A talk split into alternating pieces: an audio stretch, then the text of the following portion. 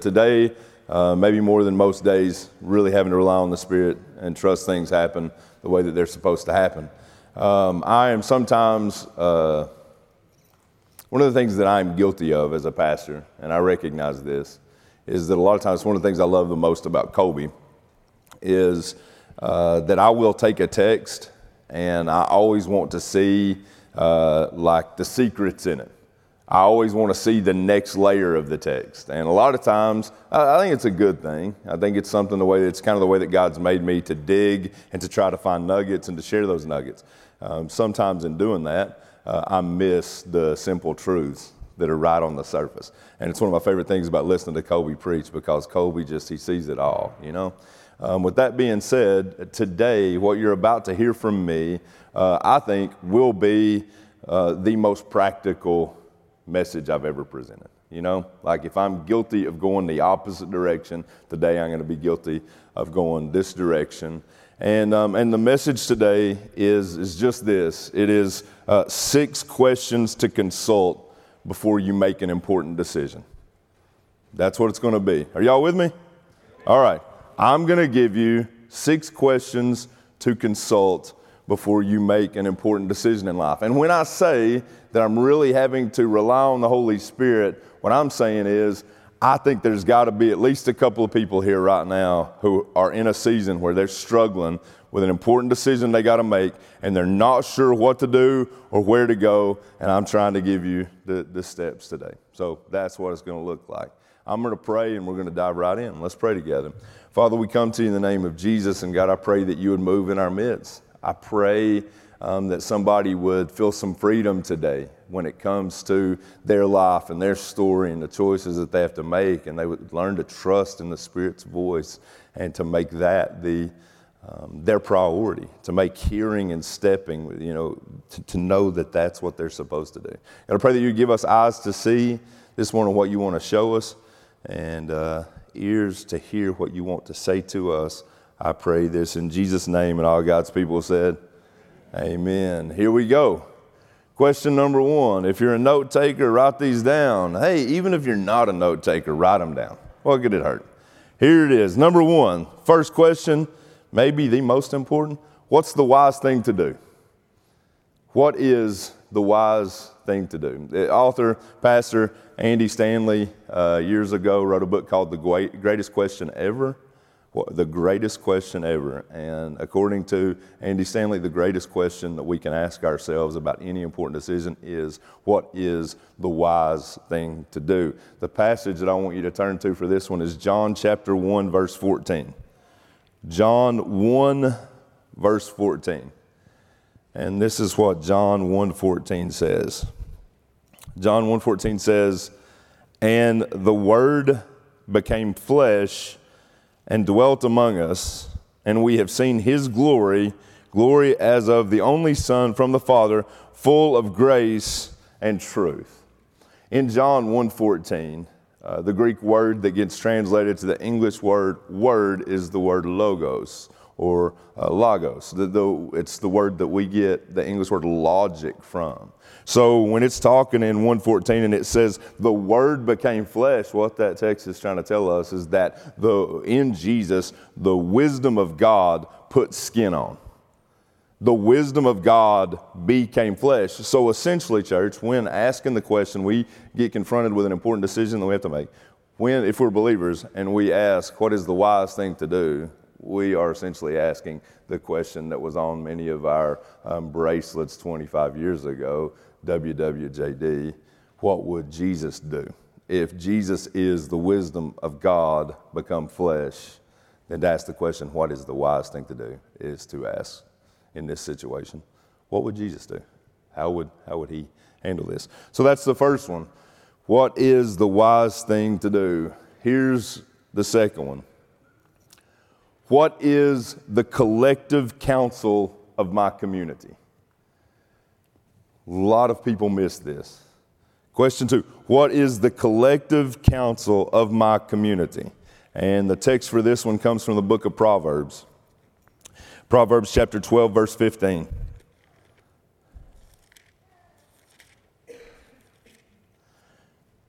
And Proverbs 12 15 says this The way of a fool is right in his own eyes, but a wise man listens to advice. The way of a fool is right in his own eyes, but a wise man listens to advice. The reality of this uh, statement or this question is that many of us have blind spots that we don't know we have. I mean, have you ever noticed that you can have a friend who, um, who dates somebody, like who dates a guy or a girl, and uh, you and everybody who knows them knows that that person is bad for them? You know? But the only person who doesn't know it is the person that's in the relationship. My only one that's had that experience, right? I mean, like you can clearly look in and go, that, uh uh-uh, uh, that doesn't work. And you see it, but the only person who doesn't see it is the person who's in it. And, and, that's not just true when it comes to relationships, that's true about a lot of our life decisions. You know, sometimes we can be a bit too close. Like sometimes we can be too involved to see it clearly. And so when we talk about seeking the wisdom of collective counsel, all I'm saying is find some people who love you and who love Jesus and ask them to tell you the truth. Ask them for their advice. Ask them to give their, I mean, even if it is about a relationship, hey, do you think this is, do you think this is right? Do you think he's the kind of guy that I should, do you think he, this is the kind of girl? Do you think this is the kind of college that I should go to? Should, should, do you think I should leave town or do you think I should stay in town? What do you think would be better for me? And then take in their counsel.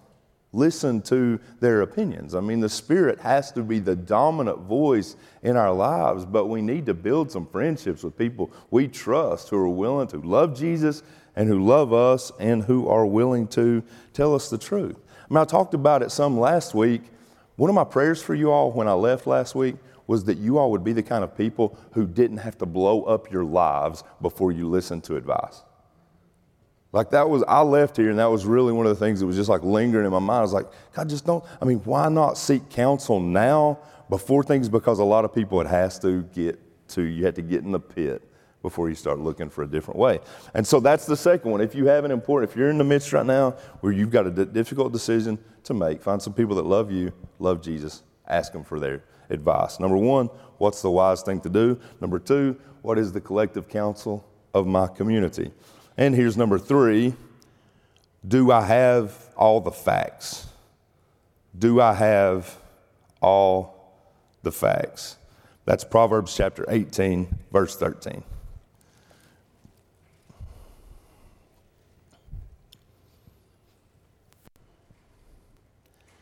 Proverbs 18:13 says if one gives an answer before he hears, it is his folly and shame.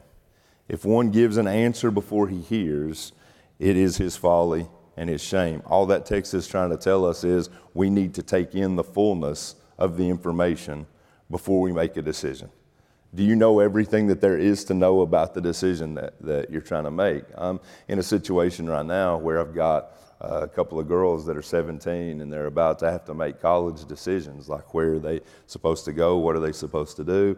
And some of that includes like you know do we do we maybe play basketball? Do we maybe not play basketball? Do we focus more on academics? Like what what angle do we take?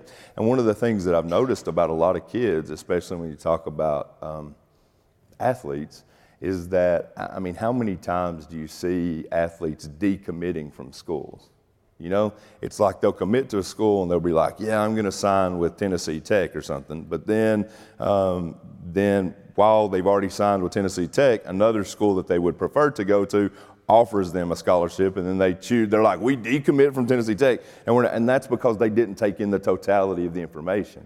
They didn't know what all their options were. So the third one is consider all your options, weigh them all, know as much, get as much knowledge about the subject as you can have before you come to a conclusion or before you make a decision.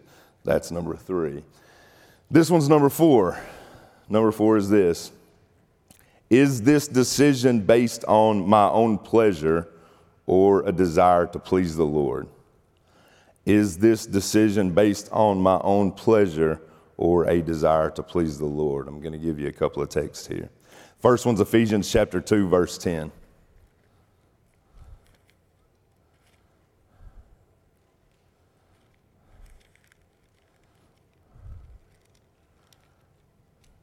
And Ephesians 2:10 says this.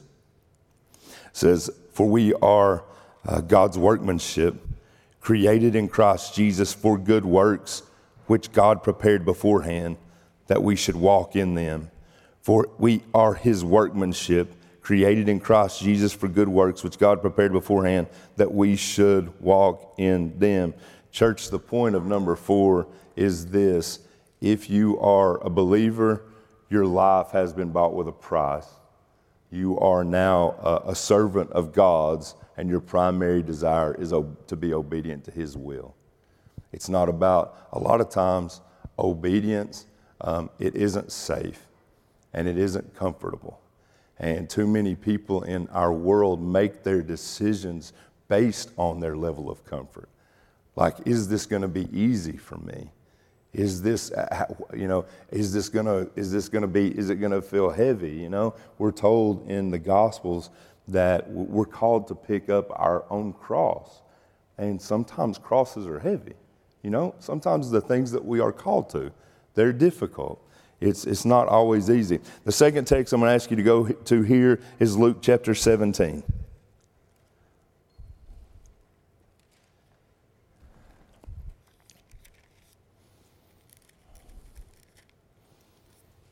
Luke 17, and we're going to start in verse 7.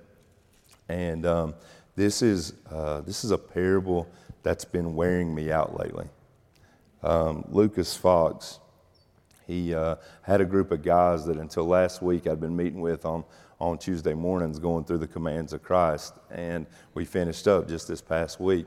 And uh, Lucas gave this group of guys a challenge at the beginning of the year that we re upped just, just last week as we ended. And um, a buddy from college uh, presented him with this challenge, and it really, for a lot of our guys, it's made a big difference. Lucas recommended that, uh, that everybody in our group take out a note card, get a note card, and you find a passage of scripture that you desperately need in your life in this season and he said, write that scripture, write that verse or a couple of verses on that note card, stick it in your pocket with your phone. Every time you reach in your pocket to grab your keys or to grab your stuff, you pull it out, and that verse is right there with you. You know, you have this constant and consistent reminder of whatever truth it is that you're desperate for in this in this season. So we were asked uh, this past week to re up our verses, and the verse that I chose comes from the verses that I'm about to read to you because this parable has been speaking to me in such a major way. And this is Luke 17, starting in verse 7, and this is the parable of the unworthy servants. Uh, starting verse 7, it says, Will any one of you who has a servant plowing or keeping sheep say to him when he's come in from the field, Come at once and recline at table? Will he not rather say to him, Prepare supper for me and dress properly, and serve me while I eat and drink, and afterward you will eat and drink? Does he thank the servant because he did what was commanded? So you also, when you've done all that you were commanded, say, we are unworthy servants. We've only done what was our duty. Uh, the verse from that that I wrote down that I carry around in my pocket is verse 10. So you also, when you've done all that you were commanded, say, We're unworthy servants. We have only done what was our duty. The author, uh, Jon Courson, says about this parable and about this passage of Scripture. He gives this metaphor that I think really helps us understand it. Okay? Says, uh, Imagine that me and Mike Morris, the Morris family, live right next door to each other. And let's say that in living next door to each other, tornado comes through, takes out the whole Morris's house, takes out their vehicles, everything they own. They lose it all. They have nothing. And uh, my house, not touched at all. Perfectly still standing. Cars are still there.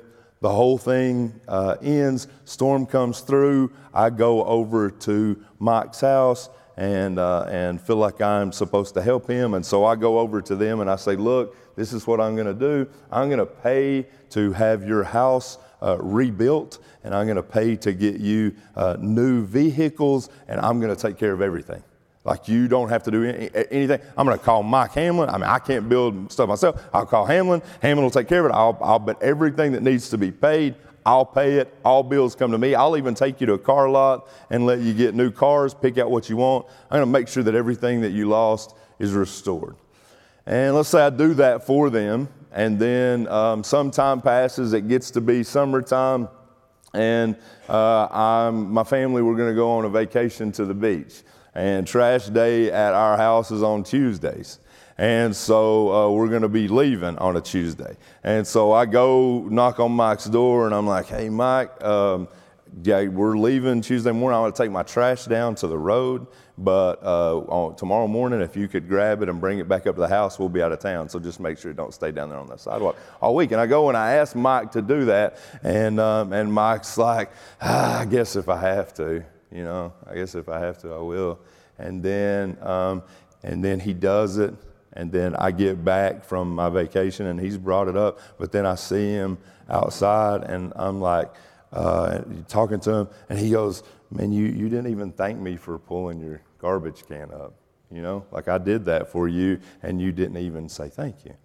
And uh, the point of that story is, and what I want to get across to you this morning, church, is um, anything that we do for God is inconsequential compared to what God already did for us. Like anything we do for Him, you know?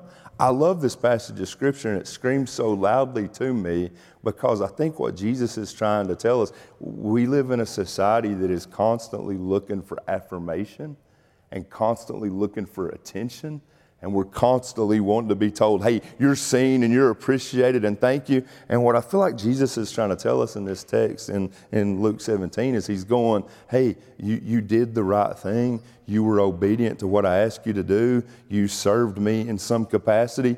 You just did your duty. Like you did what you were supposed to do. You don't, people who do what they're supposed, like you're not owed a thank you for that. And I think that is a huge mental trend. Like to get too many of us, part of that desire to see, to get thank yous, to get affirmation stems from a place that we see ourselves as the king and we see Jesus as our servant. And that mental shift has to happen to where we see Jesus as king and we are his servants. And when we make that mental shift, then is this decision based on my pleasure or on a desire to please him? That shift happens in our minds.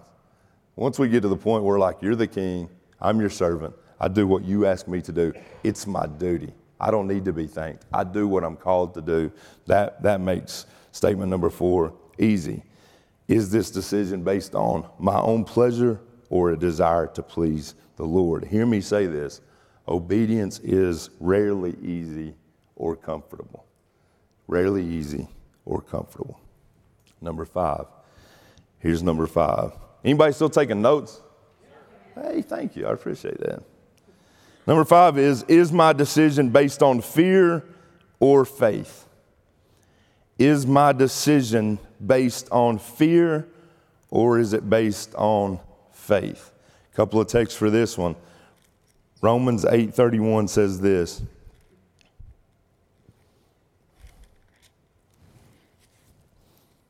Romans 8:31 says, "What then shall we say to these things? If God is for us, who can be against us? What then shall we say to these things? If God is for us, who can be against us?" 1 John 4 8, 18 says this There is no fear in love, but perfect love casts out fear. For fear has to do with punishment, and whoever fears has not been perfected in love. Every decision that we make, we need to make with the knowledge that we are seen and known and loved by a holy God.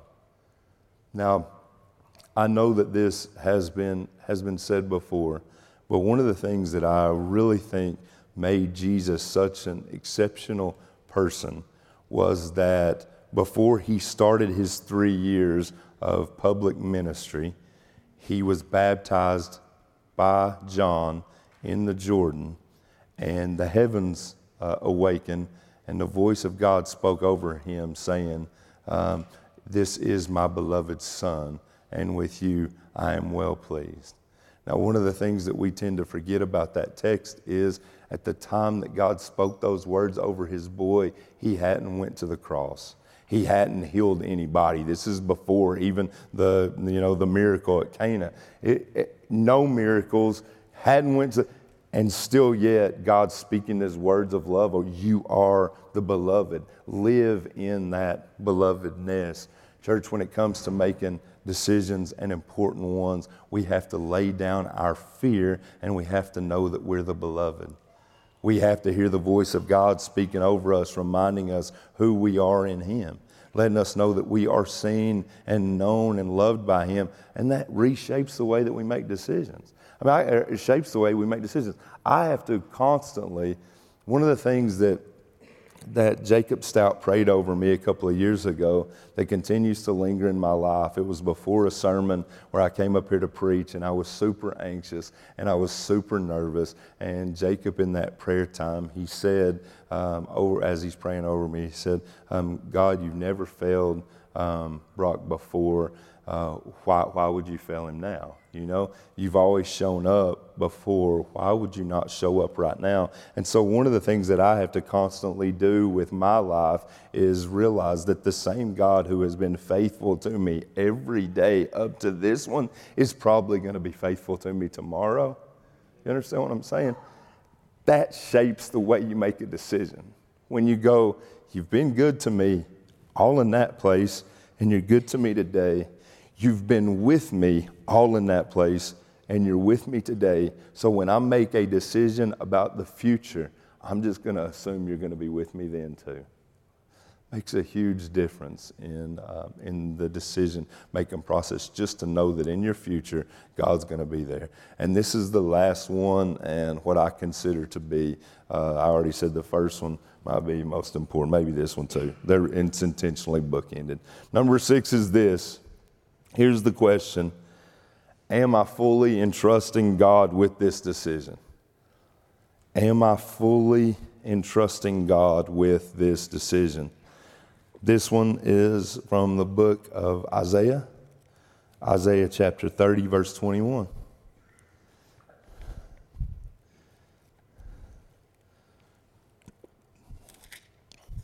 As far as the note card verses go, um, this, these words are written on my friend Jeff Gillis's note card. Um, so starting as of, as of yesterday. This is Isaiah chapter 30, verse uh, 21. And this is what the text says. It says, And your ears shall hear a word behind you saying, This is the way, walk in it when you turn to the right or when you turn to the left what I want, the concept that I want to leave you with this morning, church, is this one. I truly and sincerely believe that if you have a difficult decision to make, whether it be about a career, whether it be about a relationship, just any kind of decision in your life, I believe that if you walk through this process of seeking wisdom, of choosing faith over fear, of you know accepting and receiving the collective counsel of your community, of making sure that the decision you make is not about your own comfort, but it's about your desire to please the Lord. I sincerely believe if you do all those things, you can't make the wrong decision. I believe that what Isaiah 30, 21 is trying to tell us is that if we are faithful and if we are pursuing holiness and we're doing all these things, that whether we turn to the right or to the left, we'll hear the voice of God behind us saying, Brock, this is the way, walk in it. This is the way, walk in it. And some of you need to hear that today because there have been a list of really difficult decisions, or you're in the midst of a really difficult decision right now, and you are doing the absolute best you can do to make the right choice. And you're pursuing God, and you're being pursued by God, and you're seeking counsel, and you're making a faith based decision. And something tells me that you desperately need to be reminded today that whichever decision you make, you're going to hear the voice of God behind you whispering, saying, My brother, my sister, this is the way, walk in it. Let's pray. Father, we come to you in the name of Jesus, and God, we are grateful for your word. I pray for the person in the room who is in the midst of, of uh, a tough choice, whoever that may be. maybe it's somebody watching online. Um, I pray that they would feel seen today. I pray for the practicality of this. I pray for some young people in the room who need to write these words down, place them in their pocket, and then recall them later when tough decisions come. God, thank you for being good to us even on our bad days. We love you. It's in Jesus' name we pray. Amen.